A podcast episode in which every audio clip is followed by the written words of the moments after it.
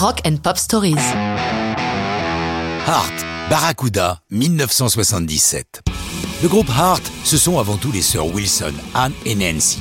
Quant à Barracuda, cette chanson est le résultat d'une très grosse colère des deux sœurs suite aux agissements de leur premier label, Mushroom Records.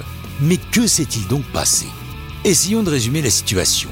À leur début, en 1975, Heart est signé par ce label canadien, Mushroom Records, de Vancouver.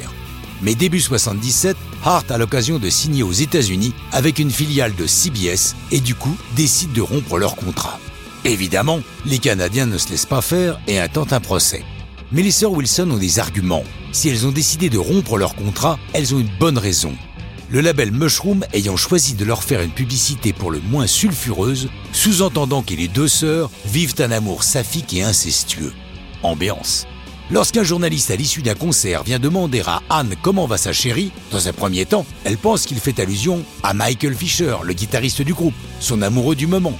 Mais lorsqu'elle comprend qu'il parle de Nancy, sa sœur, sa colère explose. Folle de rage, elle rentre à son hôtel pour cracher sa colère dans Barracuda. Sa musique à mi-chemin entre hard et heavy metal s'accorde bien aux mots violents qu'elle emploie, comparant les côtés sordides du showbiz au dangereux Barracuda.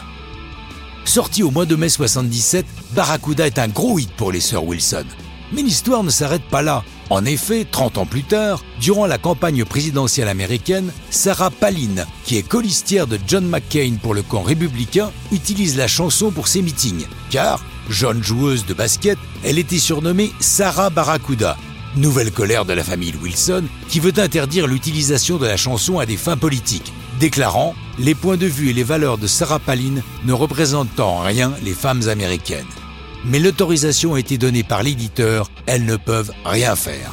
Cependant, Roger Fisher, le guitariste qui a co-signé la chanson, trouve du bon à la situation. Il dit C'est bien, on va toucher des droits qu'on va pouvoir utiliser pour soutenir Obama.